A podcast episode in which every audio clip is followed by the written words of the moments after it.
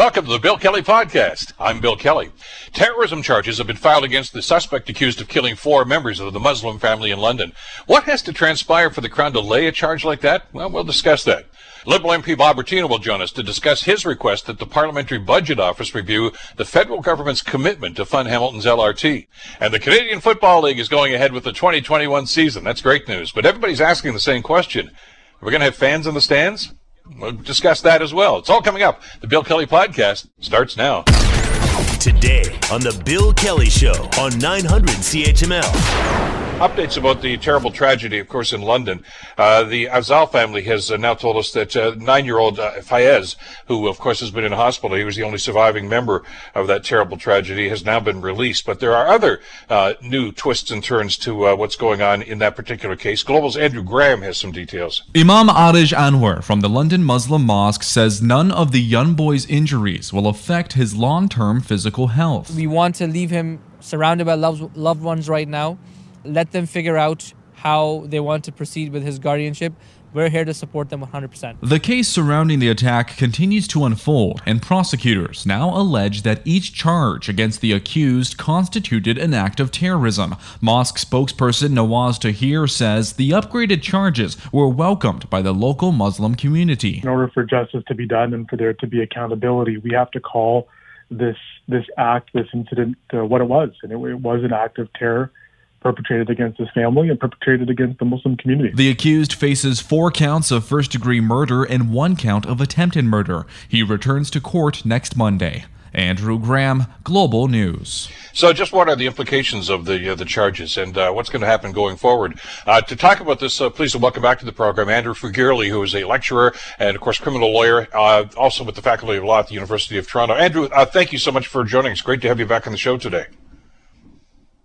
Nope, we have a bit of a glitch here, I guess trying to get hooked up here with uh, the remote broadcast here, and uh, I guess okay, we're going to have to hold on for just a couple of seconds here, and I'll uh, wait until we actually make the connection uh, with Andrew in Toronto. Uh, the uh, whole concept of this, and I guess the concern at this stage from the legal community anyway, is the fact that terrorist charges have been laid, and it's relatively new. It doesn't happen very often, and hasn't happened very often in Canada, which is why it raised a few eyebrows, and I think a lot of folks were expecting that. But you're getting into legal definitions of exactly what terrorism is, uh, and uh, the burden of proof is, uh, is, something that I want to talk to Andrew about too, because I want to find out if this puts extra pressure on the Crown, who are going to be prosecuting this case, to try to prove that, because we have to recall in all of these major cases like this, the burden of proof is with the, the Crown to prove guilt in situations like this. And uh, is this going to be problematic for the uh, the Crown and the team that's going to be prosecuting this going forward? So some interesting twists and turns to this uh, particular case, and uh, we're going to try to get the latest from that if, uh, in just a couple of seconds here when Andrew does join us. Uh, so I think okay, we got a connection now. Good. Okay, Andrew, thank you so much for joining us today. Sorry about the holdup here. This is the the joy of remote broadcasting. Hope you're doing well these days. Doing well. Uh, thanks for having me again, Bill. Good to have you with us. Maybe you could shed some light on this, uh, because you and I talked about this uh, just after this attack happened, and the word terrorism came up time and time again. Uh, there is a legal definition here, uh, and uh, let's maybe get into that just a little bit about what actually has to transpire and what is the Crown looking for to actually lay a charge like that. so, I mean, in short, it's really what's motivating the attack. Uh, and the attack has to be done uh, to further a certain political, moral, religious ideology and has to be done to uh, inspire fear or terror in a specific group in the population or the population as a whole. And so what it means is the act has to go beyond uh, what we would view as just sort of the average or standard criminality that you would see in a case. It has to be done to further a political aim, and it has to be done for the purpose uh, of uh, uh, terrorizing or instilling fear in part or all of the population. Can we assume, because uh, we don't get a whole lot of information from police who are investigating this right now, that there has been some dialogue between uh, between police and, and the accused in situations like that to, to get some perspective as to what his intentions were and what the motivation was? Um, I think that you can, well, you can certainly assume that there would have been an attempt by the police to interview him, but uh, realistically, I think there's two sort of separate types of interactions that may have happened in this case. One would have been utterances that took place at the scene of his arrest. And we've got some sense from the, the media reports that there were some things that uh, this individual said at the time of his arrest. And after his arrest, uh, they would try to interview him uh, and uh, potentially glean a confession from him. Um, and it may be that in the course of that interview, if he did speak to the police, that some of his motivation came out uh, uh, through his own words, and and then that would, assuming that uh, the the circumstances of the police statement were legal uh, and allow it to be admissible, that would be as good a piece of evidence as the police or the crown could have against someone as you could imagine. And, and, again, we'll, I guess, get the, the, the, validation of this at some point in the future when they start making public statements about this. But it's it's a charge that's not often laid, though. And as we were looking back through the history of this, I mean, the Quebec City mosque shootings from a while back, the uh, the, the, Edmonton situation where an uh, individual rammed uh, right into a police officer, killing him with an ISIS flag in, on his vehicle, uh, the killing of the officers, the RCMP officers of Moncton, New Brunswick, a little while ago. None of them uh, uh, were charged with terrorism acts like this. is this relatively new, or is there a hesitancy on behalf of the Crown to actually lay a charge like this? Uh, it, it would be more of the latter. I mean, the terrorism provisions now have been living in the code for some years. Um, but it, it's more a case of, of discretion on the part of the prosecution. And, and that is generally speaking, uh, in my view, to be applauded. Um, you don't want situations where uh, the prosecution is constantly bringing uh, uh, these sorts of very serious charges. Uh, they've shown that they're willing um, uh, to be um, discerning about when they bring them. Uh, there are certain circumstances, though, in which they realistically have no choice. Uh, and, and, the evidence is such that it calls out for it. And this may be, well be one of these cases. I don't want to say that we're going to see more of them as, as time goes on. I hope we don't, but um, uh, it, it may be a situation where, in their view, they've got a certain level of evidence that they want to see at the outset before they bring one of these charges, and and uh, uh, before they really increase the complexity of a case by bringing charges such as this. This happened uh, just after the RCMP were brought into the investigation. The RCMP's Integrated National Security Enforcement Team uh, were bringing uh, were brought in to assist the London Police in the investigation. Uh, would they have had input into that in, in, to, to go down this road? Yes, because they would have been talking to the federal prosecutors. The terrorism offenses um, are generally speaking only going to be signed off on by the federal department uh, director of public prosecutions. And there's an important distinction here. Um, certain charges are only going to be brought and prosecuted by federal prosecutors, drug charges being the most common of those. Those are federal prosecutors, whereas opposed to everything else in the in the criminal code, that's done by the provincial attorney general's office. Here, uh, the terrorism charges are generally uh, in Canada are going to be handled, generally speaking, by the federal prosecutors. So they would speak to the RCMP, who likely would have been brought in by request of the local office uh, once there were aspects of it that started to signal terrorism to them how difficult is it going to be to, to actually prosecute a charge like this? We, we can get to the murder charges in just a second, the attempted murder charges, uh, but but to actually prosecute this as terrorism, uh, to prove, I guess, what was going on in, in this individual's head at the time, it's it, it seems like a rather daunting task. It, it can be because oftentimes the the evidence that you would have to support it would be a little bit more equivocal, um, and and it's really uh, it's tough to say in a lot of circumstances that someone's actions are motivated by uh, uh, those ideologies. Um, it, but you know, it, it, may be that this is the sort of case where, uh, after an interview with the accused, um, after a view of the individual's online life uh, and social media uh, and internet dealings, they may well have enough to say we, we've got evidence that we can go forward with. So uh, you, I think to actually bring a charge like this, uh, the prosecution is probably going to want to be very well satisfied that they've got a good deal of evidence they could rely on. Does it does it muddy the waters at all, though, Andrew? I mean, you know, the the murder charge is significant. Of course, the attempted murder charge against the young boy. Uh, I, I, well, the attack on him as well, the survivor. Uh, but when you bring this and add this onto everything else, uh, it, it, can can the Crown keep their eye on the ball here with the murder charges, or is this just going to broaden this too much and giving you know too much latitude for for a defense? I guess.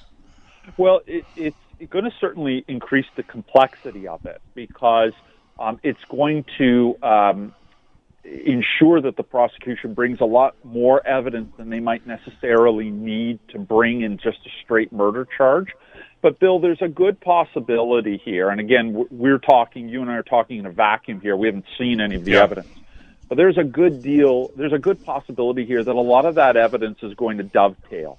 Um, evidence of motive is always relevant in a criminal proceeding in a murder case, and it may well be that the evidence of motive here uh, simply dovetails or is the same as uh, the evidence that would go towards the terrorism. So, to put it simply, if the motive is terrorism, then the evidence goes to both charges, and then that doesn't really uh, uh change the game so much for the Crown uh, or the defense, frankly, uh, in this prosecution.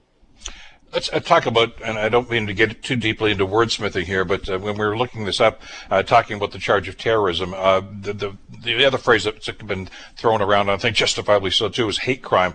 Uh, the criminal code, the Canada's criminal code, does not actually contain provisions for hate motivated crimes, as I understand it. They ha- no, they don't. Uh, with the the one exception being hate speech. Yeah. there there is a, a, provision in the code that. Um, uh, that specifically deals with that. Um, but there are no um, sort of hate motivated um, assault provisions. However, uh, hate and, and, and racial motivation is relevant on sentencing. And so while you don't have a specific offense that deals with hate motivated assaults um, and hate motivated crime, uh, that motivation can be a very aggravating uh, feature on sentencing we've heard about victim impact statements in some crime, uh, crimes and charges, rather. I'm sorry. Uh, is is that something we can anticipate uh, if to, to actually hear from uh, well friends, associates, etc. who who saw that and the impact it's having on that? I mean, that can be a very emotional time, uh, and and I guess we wonder just what kind of an impact that's going to have, or is that something that's automatically uh, part of the process? It, it, would be automatically part of the process in terms of after a guilty verdict on a yeah. murder case, you would have friends, family members uh, come in and give victim impact statements. But I wonder here if, uh, because it's a charge of terrorism, if he's if the individual is convicted of those charges, does it not become relevant to have victim impact statements from members of the community who's uh, who were targeted for the terror? And I think that might be an area that would differentiate it from a standard murder case. Uh, you could have uh, individuals from the Muslim Canadian community come forward to talk about uh, what this uh, uh, what this crime meant for them uh, and how the terror and, and how they were affected by it, and that would differentiate it from a standard murder case. We're probably talking how long until this actually goes to, to, trial. I mean, the investigation is ongoing, of course, and this is only, uh, you know, it's been a week and a half or so that we've actually uh, been talking about this and seeing just how police are responding to this. But uh, I, am getting the feeling, Andrew, that uh, there's a lot of work to be done on this before there's actually a trial date set. Yeah, the Crown, uh, that's right, Bill. The Crown has a, a duty of disclosure. They have to disclose to the defense everything in their possession uh, that might be relevant to the case, and certainly everything that is relevant to the case. That's going to take months. It takes months in standard murder cases. It's certainly going to take months here. Um, and it's only after the substantial bulk of that is done that the parties can sit down and talk about what a trial would look like, whether there's going to be a preliminary hearing here. Uh, so I think everybody needs to sort of look at this as a very much a long-term thing, and that's just sort of how the system uh, develops in large cases like this. We certainly don't want to see any time wasted uh, in the preparation going forward. There's an, an, individual on trial. He has a right to a trial within a, a, reasonable amount of time, and the community certainly has an interest in that as well. But it's going to take time. It's going to take uh, months and months as opposed to weeks. Uh, very, very troubling times as uh, as we learn more about this, and uh, like I say, this, uh, we this this yearning for justice, but we have to be at the same time be patient. I would imagine the uh, the team for the the crown right now uh, wants to make sure that every I is, is dotted and every T is crossed to make sure that, that everything is in place here, and that's going to be a, a, a long going process, which is why it's so great to to have you on the program, Andrew, to give us some perspective on this. Thanks so much for this today. Always a pleasure, Bill. Talk to you soon. You too. Take care. Andrew Furgiuele, of course, lecturer at Faculty of Law at the University of Toronto. You're listening to the Bill Kelly Show podcast on 900 CHML. The LRT project has been on again, off again in Hamilton for well about 10 years now. At one point, you may remember, the provincial government actually canceled the funding for it. Uh, then they came back to the table. The federal government jumped in, and we thought this was settled, or maybe settled, uh, with the big $3.4 billion deal that we talked about a little while ago, but it's not. Not as of yet, anyway. Uh, Liberal MP for uh, Hamilton East Stoney Creek, Bob Bratina, says that he has formally asked the Parliamentary Budget Office to review the multi-billion dollar joint commitment from the feds of the province uh, to build the LRT in Hamilton. Uh, Bob Bratina joins us on the Bill Kelly Show to talk about this. Bob, thanks for the time. Glad you could join and uh, hop on today. Yeah, I'm actually back in Ottawa today, not for long, but I don't mean that the way you're thinking. But no, but I did have to come to. Um, so I'm in my office in Ottawa. Uh, the motive, the motivation for, for the choice here. I, we, we, all know, of course, I think it's well documented uh, how you feel about the LRT project as opposed to other investments in transit. Uh, uh you were vocal about that as a, as a city councilor, certainly as the mayor, uh, and now, of course, as a, as a sitting member for the, this government right now. Uh, it's, safe to say, obviously, Bob, you disagree with the decision, but this is not just uh, because you disagree. You're looking at a procedural aspect to this. Well, it's exactly right, and uh, there's. Uh, it's not to say, Bill, that uh, had I been in discussions uh, with people around how we would move forward with transit or LRT in Hamilton, uh, I would bring my complaints forward. They, we, we would discuss them. It would end up someplace all of a sudden, out of the blue, we find all of this money. I have no idea, in, especially in view of the fact that Bonnie Lysyk thinks it's around the Auditor General of Ontario thinks the five billion is probably the number. We come up with 3.4 as the total number, and a 1.7 billion contribution by the federal government only for an LRT project. And I just doesn't make sense to me.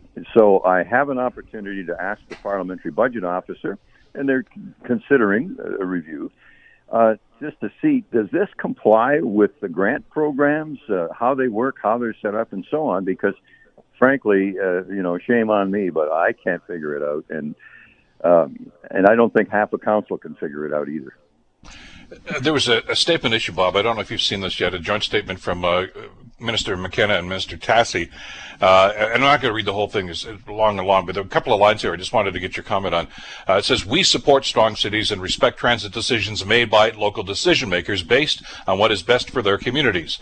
The Hamilton LRT, a shovel ready project that was supported by the previous Hamilton Council, was the fifth priority transit project to be prioritized by the Ontario government with a request for federal funding. And one other line here uh, MP Bob Bratina's position on this project is well known, dating back more than a decade. Of course, he has been involved in numerous discussions and engagements about the project and the federal government's role in it.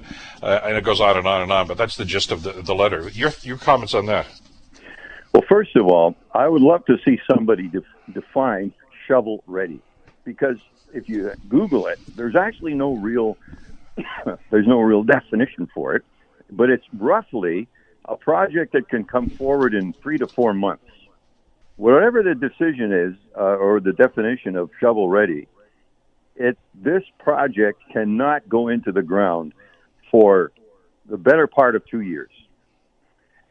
To the idea that you can start digging a hole in the early in the in the next year is, to my mind, ridiculous. But what I think the plot is here is if we can just start digging this thing up, is just like Metrolinx pulled off this stunt of buying those properties they had no business buying those properties, in my opinion, but they bought them anyway. And then they said, well, we've already bought the property.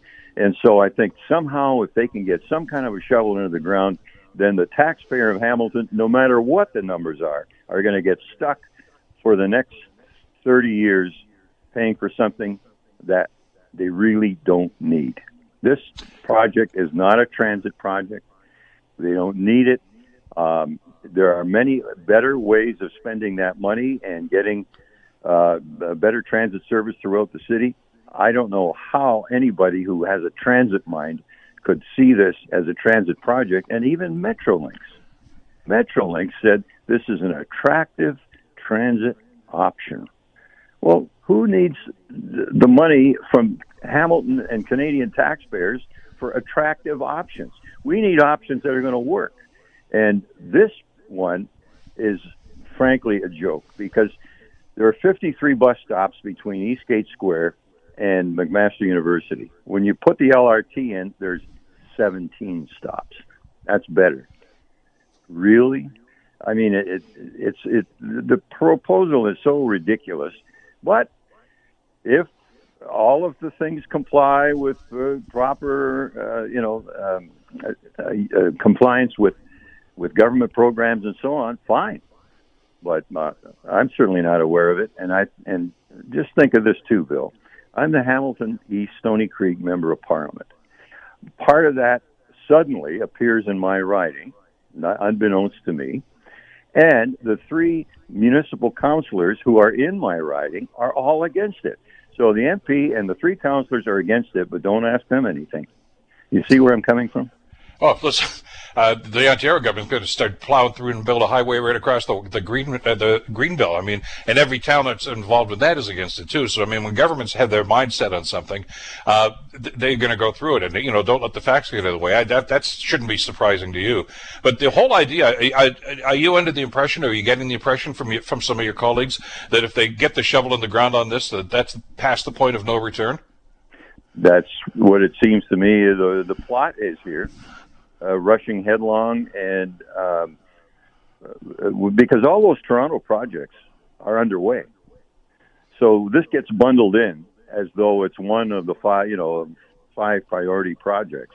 It's uh, months, if not years, away from from moving ahead, but all of a sudden, those other projects in Toronto are contingent on the province buying into the whole thing. So they bully the province. They bully the city of Hamilton. You, we're going to give you the money, but it's only going to be for LRT. Well, if Hamilton City Council feels that uh, their transit option, the solution for Hamilton, is something else, the federal government has to be in place through their infrastructure programs to assist them, not to tell them it's this one or nothing. And that I, I just can't believe that that came out of the minister's mouth at that conference two ministers, that, that Minister Mulroney and Minister McKenna, basically, I, I, talked to them, both of them that day, Bob, as you well know, and that was the, the that was the message uh, loud and clear from them. It's LRT or nothing. Uh, yeah, well. it, it, so it wasn't, hey, here's the money, you know, we, we, for transit, you guys do what you want, which is usually what governments do. I get that. Uh, and, you know, and it's up to them. You want to buy buses, you want to do whatever you want. You get some choices here, but this, this is not a choice, uh, which is, so, well, I had one counselor say it's like putting a gun to my head, but I'm not so sure it's that dramatic, but it's going to be a yes or no on this. But, uh, when those ministers speaking for their government say this is the only option you've got, is the debate over? No, because we're continuing the debate with um, things like my interventions, and I honestly, Bill, I as much as my detractors attack me personally, without going through point by point. Well, he said this, but this is the truth, or that, or that. No, no, it's just that I'm some kind of an idiot or whatever. That's fine. You know, I was through that in the last election, and I did pretty well. But on the other side of it are very well founded discussions going on based on the approach that I've taken that that uh, uh, weigh in on the merits of what I'm saying.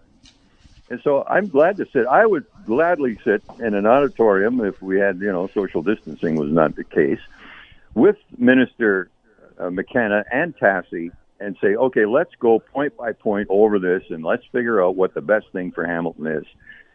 I've had this file since 2007. The first day that it came in, I went right to Jill Stevens, the engineer in charge of the project at the city, and said, Jill, great LRT, we're going to have it, but this route doesn't work. It's got to go A line, airport, hospital, another hospital, city administrative center, GO station, waterfront. Where does this one go? It goes from Eastgate Square to McMaster, and it doesn't attack uh, GO stations. There's not even any growth. You you plan transit around growth. Where's the growth? Stoney Creek Mountain, Airport District, and so on. They're hoping they'll get somebody's going to build a big condo at the corner of Kenilworth and Main with you know clever looking uh, people with briefcases all going and getting on a nice shiny train to go downtown. It's so ridiculous. And even the Metrolinx documents say they do not anticipate much commercial or residential growth on the central and east parts of the route. That's in the Metrolinx document. But are we still going to be debating the merits of this? I mean, this really comes down to funding at this stage, doesn't it? I mean, and that's the thrust of, of what uh, you've you've asked uh, the Parliamentary Budget Office to look at. I'm, I'm, kind of intrigued by the response, though, Bob. Uh, they say they are considering the request, as you mentioned, uh, if, whether or not to proceed with this. They, and they go on to say the timing of analysis will depend on the level of interest from other parliamentarians, as well as other non-discretionary projects are legally ob- they are obligated to, to partake. They, they seem to be insinuating here that you're going to have to get some support from colleagues to even go forward on this. Uh, or they may just come back and say, yeah, well, our docket's pretty full. We haven't got time for this right now. So there's, there's no guarantee this is actually going to happen, is there? Well, no, absolutely not. But uh, I felt that I had to take this step, and I haven't been rejected so far. And when you talk about colleagues, I have there are 338 potential colleagues in in Parliament. I had a nice chat this morning with Peter Kent and he had some interesting things to say about Metrolinx. So I don't have to cobble together a, a little posse of the people who sit on my side of the house when we're allowed to sit in the house, which we're not. Uh, but it could be lots of other parliamentarians who would also be curious to know whether ministers can pull money out of the hat um, in the manner that it seems to have happened. And and I'm glad to, if this does go through and there is a review and everything's uh, fine, great. But you don't know that, and I don't know that right now, and nobody on council knows that. Phil Verster doesn't. There's another guy, Metrolinx. Of the, all this time that we took, and we still didn't get the answers last uh, the last meeting, so the whole thing was delayed. And now I understand there's some um, uh, information. As the city published something about, uh, maybe you haven't read it, but somebody called me to say, oh, they're they're claiming it's the cost to the taxpayer would be between eight and sixteen million for operation and maintenance uh, on an annual basis. Uh, did you hear that? The number that I saw was uh, 600 million gross over 30 years, or 20 million dollars a year. Right. Okay, that's the number roughly that I would say is closer to the mark. Uh, I think there's a lower number uh, that the city is publishing. But whatever the case, 20 million doesn't include, apparently, because the real number seems to be 900 million, not 600 million, but that includes interest and inflation. So Warren Buffett is going to be delighted to know that somebody in the city thinks there's going to be no inflation and no interest rates in- increase in the next 30 years. That you know that's a wonderful knowledge and piece of investment knowledge. But let's say it is 20 million, Bill. Every year for the next 30 years, the taxpayers of the city of Hamilton are going to be paying 20 million dollars every year for what? What could you do with the 20 million dollars? Well, yeah, but in the, when they had the debate about this on council a couple of weeks ago, Bob, which also pointed out to them that uh, that twenty million dollars is that doesn't include, of course, the, uh, the, the money that they're get from uh, riders, the fare ridership, uh, and, and, that's supposed to mitigate that cost. Now, that's that's the argument anyway. But uh, listen, I got a couple of minutes left. I want to ask yeah. you one other thing about process, if I could, because uh, I was trying to get some information about this this morning, and it was a little hazy. How much muscle does the the the this office that you've asked them to look into, the Parliamentary Budget Office, have? Is their decision, if they do look at this, and we're kind of getting into the hypothesis here, if they go through with this, if they say, well, yeah, we got a problem here, what happens then? I mean, is is what they say binding? Because is the government going to be forced to do something, or can they just say, well, okay, thanks for that, we'll catch you later? What, what's what's what's next it's here? A, it's an independent body. Bonnie Lysyk, the Auditor General of Ontario, is an independent auditor. She Mhm. presents her findings. Um, coroners, juries, and so on. So um, the point is that it it could be very embarrassing for the federal government and, and one of its leading ministers to uh, be presented with the fact that their uh, procedures they took with regard to this grant did not comply with the with the grant. Now, what happens? That's up to Canada to dis, Canadians to decide when they hear evidence about how things are done in Ottawa. And so, uh, this people don't have to worry. You know, for those of you who are just desperate to wait and get on that shiny train, nothing Bob Bratina is going to do will clobber that and just knock it off the rails. It's just food for thought. You, if we think that we're a smart government doing the best that we can for Canadians and Hamiltonians, then let's see the evidence. And if the evidence doesn't bear that out, well, there are elections coming up. If okay, that's that's one hypothesis. The other one is uh, the budget office does nothing. Sorry, we haven't got time for this, or sorry, we think this is frivolous. I mean, there could be any number of reasons why. Uh, do you drop the fight? Is that it? No, the, uh, they would never say frivolous. Uh, the, they wouldn't have accepted it if it was frivolous. There's a clear understanding. Uh, it's a simple question: Does this? Did they go through the proper um, mechanisms, uh, the way the program is designed uh, to uh, to get get that money? But then maybe the Treasury Board wants to take a look at it because we're coming out of a pandemic with really no solid knowledge of how the economy, how we're going to support the huge debt that we're accumulating. And with so many needs, the city of Hamilton is $200 million every year short of fixing infrastructure. $200 million, and to move six inch pipes on Queenston Road over and put a new one in is not fixing the infrastructure of Hamilton. It's actually repairing infrastructure that's already been repaired in most cases. So there's no But- but I- advantage I- yeah. We don't want to go too down the ro- too far down the road. I don't want to debate the pros and cons because we've heard all those arguments. Because what the Parliamentary Budget Office is really going to look at is your request: is this within the bounds of what they're, the government Yeah. should be doing? Now, Exactly.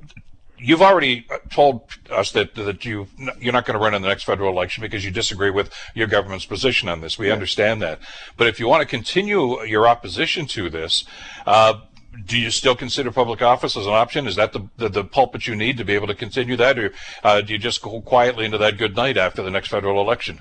Yeah, well, it's almost premature to say things like that because uh, uh, certainly there are many voices in our government who are desperate to get a September election. However, that doesn't necessarily mean there will be one. And so I could be sitting around here until 2023, and Mhm. which would be my original intention when I, when I ran for this office. But should everything change, um, then I have to make another decision. And what would my options be? Because I'm actually trying to fix a problem I see in the Liberal Party. If decisions like this can be made the way they were made, the, to my understanding, I'm not in favor of that, and I think we can do better as a Liberal. I could run as Well, independent. getting into yeah, well, I, was going to say that doesn't necessarily. When you say I, I, you would you would you cross the floor in Parliament? Would you run No. for another party? No, So I you- wouldn't cross you- the floor, but I could. I, uh, they might throw me out. Uh, then I'd be an independent. So that's an option. Uh, running Yeah. for mayor is an option, uh, but you Yeah. haven't made up your mind about no, either yet. No, no. I, I want to. I want to get this nailed down. Um, and for all I know, we'll still be. I'll still be around for the next couple of years. Who knows, Bill? But I'm not declaring anything. This is not about the future. This is solving a problem that's staring Hamilton taxpayers in the face. They haven't got a clue how much this is going to cost them, and nobody's really giving them good information. Well, the next step, obviously, is uh, is with the Parliamentary Budget Office. The ball's in their court right now. We'll Yep. certainly be watching to see what they're going to do. Bob, thanks for so much for this. Really appreciate the time, and uh, we'll stay in touch as this unfolds. Absolutely. Thanks a lot, Bill. Take care. Bob Bratina, of course, uh, the uh, MP for Hamilton East Stoney Creek, uh, uh, seeking assistance from the Parliamentary Budget Office. And uh, to be clear, we all know about Bob's opposition to this project on principle too, but he's uh, basically asking, is this legal? Is what the government doing within the parameters of what they should be doing with that money? It'll be interesting to see just how the uh, Budget Office responds to that request. You're listening to the Bill Kelly Show podcast on 900 CHML. It's game on. Canadian Football League announcing yesterday, yes, there is going to be a season. Yes, it's going to be 14 games. Yes, it's going to start in August.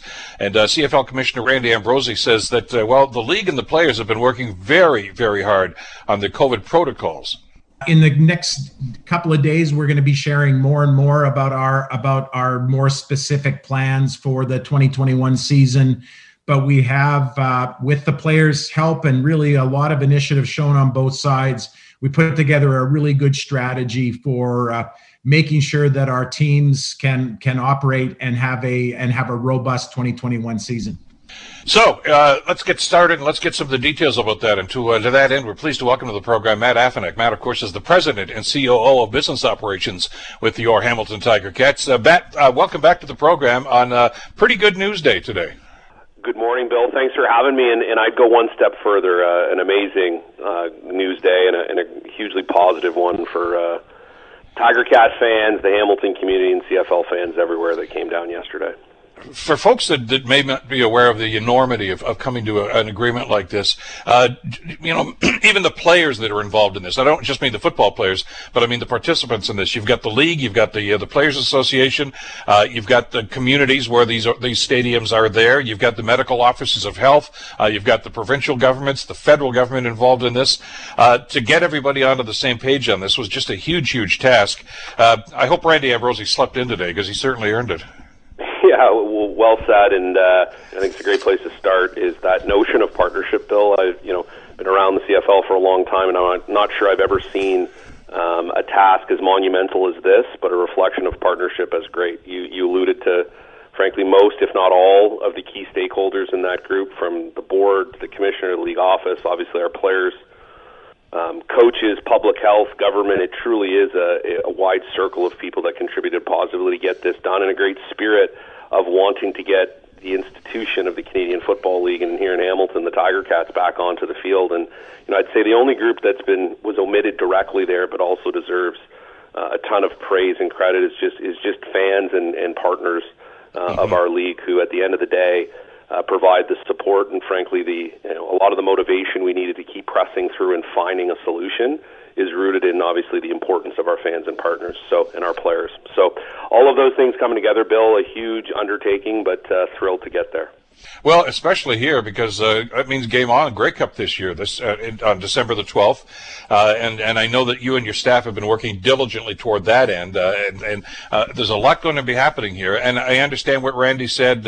Uh, you know, it really depends on, on how we progress here. I, I, by that I mean as a province, vaccination rates and things of this nature that's going to dictate who's going to be in the stands and how many are going to be in the stands. We get that, and that's kind of beyond your control at this stage, and you're simply waiting to get that information. I guess the first step in that, though, was the announcement you, you got from the uh, Ontario government about the uh, the return to play program, uh, which basically gets you guys back on the field. Yeah, absolutely, and and you know, kudos to the, the, the league office and the CFLPA and all who contributed to those health and safety protocols. They're incredibly robust, and thanks to uh, you know the officials in government who who helped us get it through. But you know, I think a theme here in all of this, Bill, which is which is hugely important, is that notion of certainty, right? So for the first yeah. time you know, I think in, in many, many months, uh, probably well over a year, you know, we're in a position to look at our business holistically with a degree of certainty we just haven't had up to this point. So we know when training camps are opening, we know when our first games are, we know we don't have absolute certainty on all facets of the business yet, and you alluded to that as, as you know, kind of fans being one element of that. But we certainly have more certainty than we've had in, in quite a long time, and you know that certainty provides assurance to plan the business. It decide, provides you know assurance for our players and coaches relative to what they're working towards. And you know obviously they're hugely passionate about what they do. This is their livelihood. So that certainty alone um, is hugely beneficial. You know your comment about fans yeah we're we're, we're confident. Um, you know it's trending positively and and with the way things are going but you nailed it. This is a function of how do we do um, as a community as a province and ultimately as a country in in our ongoing effort in uh, getting vaccinated. That's that's the key to get out of this all told holistically, uh, and certainly as it applies to maximizing fans in the stands and making sure the numbers as a result stay low. So, you know, still some work to do as we approach um, the season start for that, but uh, we wouldn't get to that without the announcement of yesterday. August 5th is uh, is when we're going to get started. Uh, because of what's happening here in Ontario and because of, of, of, the, the problems we have here with vaccination rates and, and some of the concerns about social distancing, uh, it seems as if uh, the first couple of games, at least for the Cats, are going to be on the road, uh, which is not unusual. I mean, a couple, couple of years ago, I think he started two games out west before he came back here. Uh, that was just the, the, the, nature of the schedule at that time. But I guess the expectation here is the first home game is going to be the Labor Day Classic.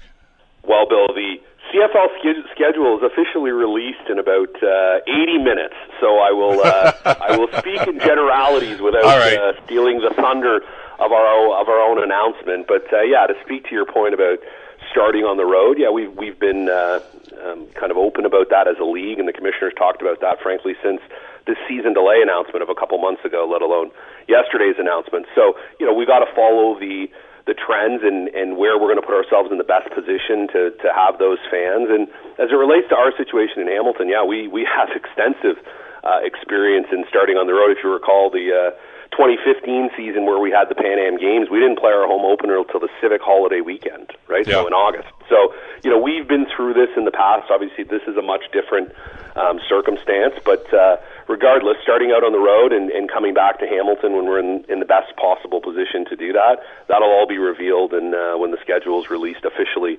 uh, at noon today. Okay, and, and that's going to be great news. But I, th- I think we can safely say that, uh, there will be a Labor Day Classic this year at, at uh, Horton Field, and I, we'll get confirmation on that, I guess, in a couple of hours. I, I think I, I, think you're on to something, Bill. you heard it here first. Uh, but uh, what about the playing side of this? I know you know Coach O and everybody else is, is getting together right now.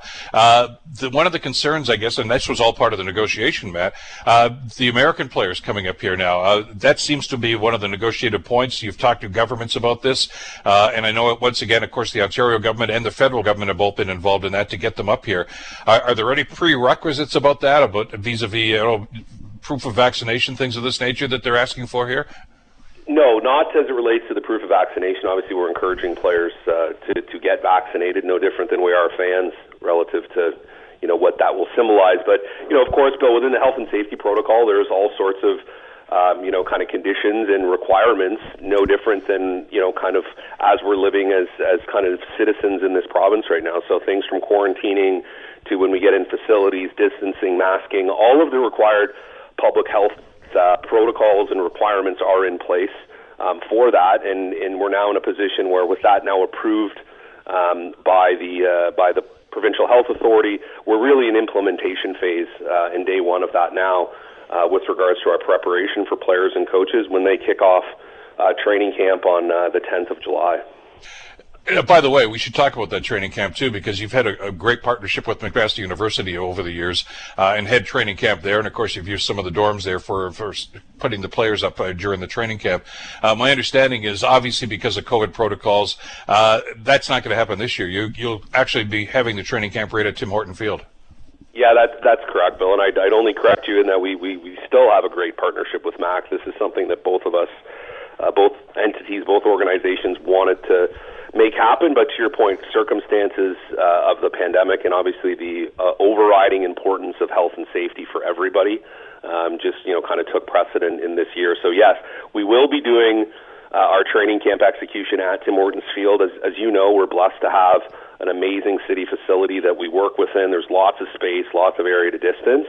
Um, so we're we're in a great position to do that there, and the players will, um, you know, stay within protocol at a hotel in the city, not uh, not in dormitories. And it is a one-off. Obviously, you guys will be back and back next year, I'm sure. Yeah, uh, absolutely. Yeah. The other element to this too, because ever since even going back to when I was a, a, little kid, Matt, one of the things I always used to love to do was to go down to the old Civic Stadium and, and, and watch these guys during training camp, because the doors are usually open.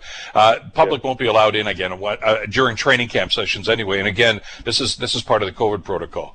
Yeah, it is unfortunately, and you know, with with the you know kind of fan attendance being tied to where we are, and as we all know, we're we're in stage one uh, right now. We're hopeful that uh, by the time training camp starts, with uh, uh, we'll be in stage two, but regardless, it, it doesn't impact our protocol. Calls for no fans during training camp. So while it's uh, you know disappointing, Bill, that we can't uh, continue that great tradition in this year alone, you know obviously it'll just make sure everyone's uh, equally excited to get back to the building to watch the team actually play. But uh, unfortunately, that's uh, bit of a casualty of the health and safety protocol for this year. Uh, what, what are next steps for you and your staff at this stage, Matt? Uh, as you say, the schedule is going to be announced at, at, noon today, a little less than two hours from now, and, and that'll confirm, okay, these are the dates, here are the home games, et cetera, et cetera. Uh, you got a lot of season ticket holders to get in touch with right now, and, and that, by the way, is a great story in and of itself. Uh, it's been a very rough time during the pandemic, of course, for the CFL, but uh, the Tiger Cat fans, especially the season ticket holders I've talked to, are just saying, no, we're cool. You know, when it's time again, we'll we'll be there. No, nobody's abandoning ship here. They're just waiting to get back to it. And that's why they're so excited about this right now. So what's what's the process right now to get back in touch with them and and, and inform them about uh, their next steps about uh, about getting back into Tim Horton Field? Yeah, absolutely, and, and I'm glad you brought it up, Bill. And, and, and our appreciation um, of our season seat holders cannot be overstated. That they have been just uh, remarkable. They're always remarkable, but especially through this this period, um, their support of the club has been just. Uh, you know, as I said, can't be overstated. So you'll see a series of, of information and communication coming out to celebrate the release of the schedule today. You know, we'll have some policy. The reality is, as it relates to, to tickets, we obviously don't have all the information um, today, knowing that uh, you know the mm-hmm. labor that that games are still you know a couple months away relative to playing at home. So public health will continue to evolve, but season seat holders need to hear that in the event that there could be capacity restriction, um, you know, season seat holders will obviously have first access to any available seats. So we'll take care of our great season seat holders first, and it's like anything, Bill. As as we progress in the year here and work up to December 12th in the Grey Cup, um, the the program remains the same. The only way to guarantee yourself a Grey Cup seat is to be a Ticats season seat holder. So anyone out there that's listening that isn't currently one of those, you can get in touch with the office and become one. But as it relates to our existing season seat holders, yeah, that'll be our policy, and this will continue to evolve over the summer, and hopefully these positive trends that we've been seeing in vaccination and case rates that are driving us through these various stages will continue that momentum over the course of the coming weeks and months, and uh, put ourselves in the best position. This is really important for you uh, from your standpoint too, though, because there's a, a, lot of things that were up in the air uh, to do with the Grey Cup and the festival, and, and I have every confidence this is going to be a fabulous festival. Uh, but I mean, you've got to confirm acts, you've got to confirm entertainment venues, things of this nature. You can do that now because you've got firm dates. You know that this is going to be happening. Uh, whereas before, you could say, well, you know, can you can't keep this open? Uh, the, fact that there's a, a, certainty to this right now has got to be reassuring for you and for everybody, I guess, around the league. Yeah, no doubt, and, and I can say that everyone across the league um, is just so excited to have the Grey Cup come back to such a great football market like Hamilton with the amazing fans that we have. You know, relative to the Grey Cup planning, for sure, we've been, you know, behind the scenes have had a, a great plan in place with our, our partners at Tourism Hamilton um, and other partners for the better part of months. Yes, we've had to continue to evolve some of it relative to uh, relative to, to the impacts of COVID, but at the same time you know, we're we're still planning a full Grey Cup festival and a full Grey Cup game. That's that's not been compromised. So we've got a lot of that work done behind the scenes. So to your point, with elements of certainty and the certainty of a start date of the season comes the ability to actually start implementing those plans with that same degree of certainty. So fans can expect to see more of these details in the weeks and months ahead. But uh, Grey Cup, we're uh, we're extremely excited about the plan and, and look forward to sharing more of those details with the fans and the community at large uh, in short order. Well, it's uh, it's an exciting time for everybody, and, uh, like I say, I know that you and your staff have been working diligently on this uh, through all of this because uh, it's not as if you're starting with a blank slate. We already know what's going to be happening. I already know the date of the game. Uh, I talked to Commissioner Ambrosie on the show a couple of weeks ago, as you know, Matt, and he uh, guaranteed us that this is going to be one of the best Grey Cup festivals of all time. A because he knows what you guys are planning, but B the league really wants to get behind this. It's you know the the, the message here, I guess, from Randy and from from all the teams right now is we're back, and that's welcome welcome news, but I think th- there's a, an indication here he wants to make a big splash uh, through this whole season to kind of get everybody back on track.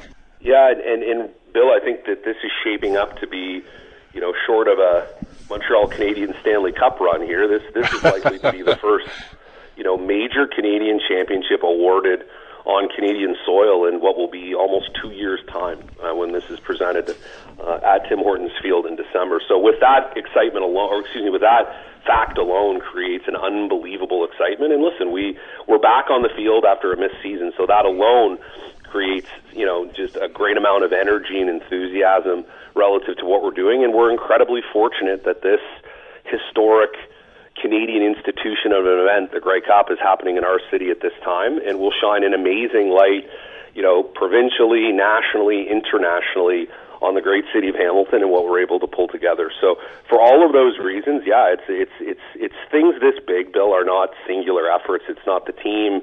It's us working in collaboration with with everybody involved in the CFL ecosystem, obviously including our league office, our partners, the city, the province, and everyone involved. But that coming together, we think, is going to be magical on December, you know, really 8th to 12th um, here in Hamilton. Uh, you got a lot on your plate, Matt. I'm going to let you go now and get back to work. Uh, uh, thanks, thanks again for this, and uh, congratulations again to, to, the to the organization, to you and to Scott and, and everybody else who's been uh, working behind the scenes to make this thing go. we're just excited about this, and uh, we'll, by the way, have that scheduled, the CFL official schedule, just afternoon today. we'll talk there again soon, Matt. Thank, take care. Yeah, appreciate the time, Bill. Be well. Thank you. Matt Afinec, of course, President COO of the business operations for your Hamilton Tiger Cats. Uh, August 5th is the start. Probably the first home game is going to be Labor Day. Nudge, nudge, wink, wink. You can't officially say that until the league announces the schedule at noon today, but uh, it's looking pretty good. So let's uh, get back on the ball here, and the football, that is. The Bill Kelly Show, weekdays from 9 to noon on 900 CHML. The Bill Kelly Podcast is available on Apple Podcast, Google Podcast, or wherever you get your podcasts from. You can also listen to The Bill Kelly Show weekdays from 9 till noon on 900 CHML. I'm Bill Kelly. Thanks again for listening. And don't forget to subscribe to the podcast. It's free, so you never miss an episode. And make sure that you rate and review.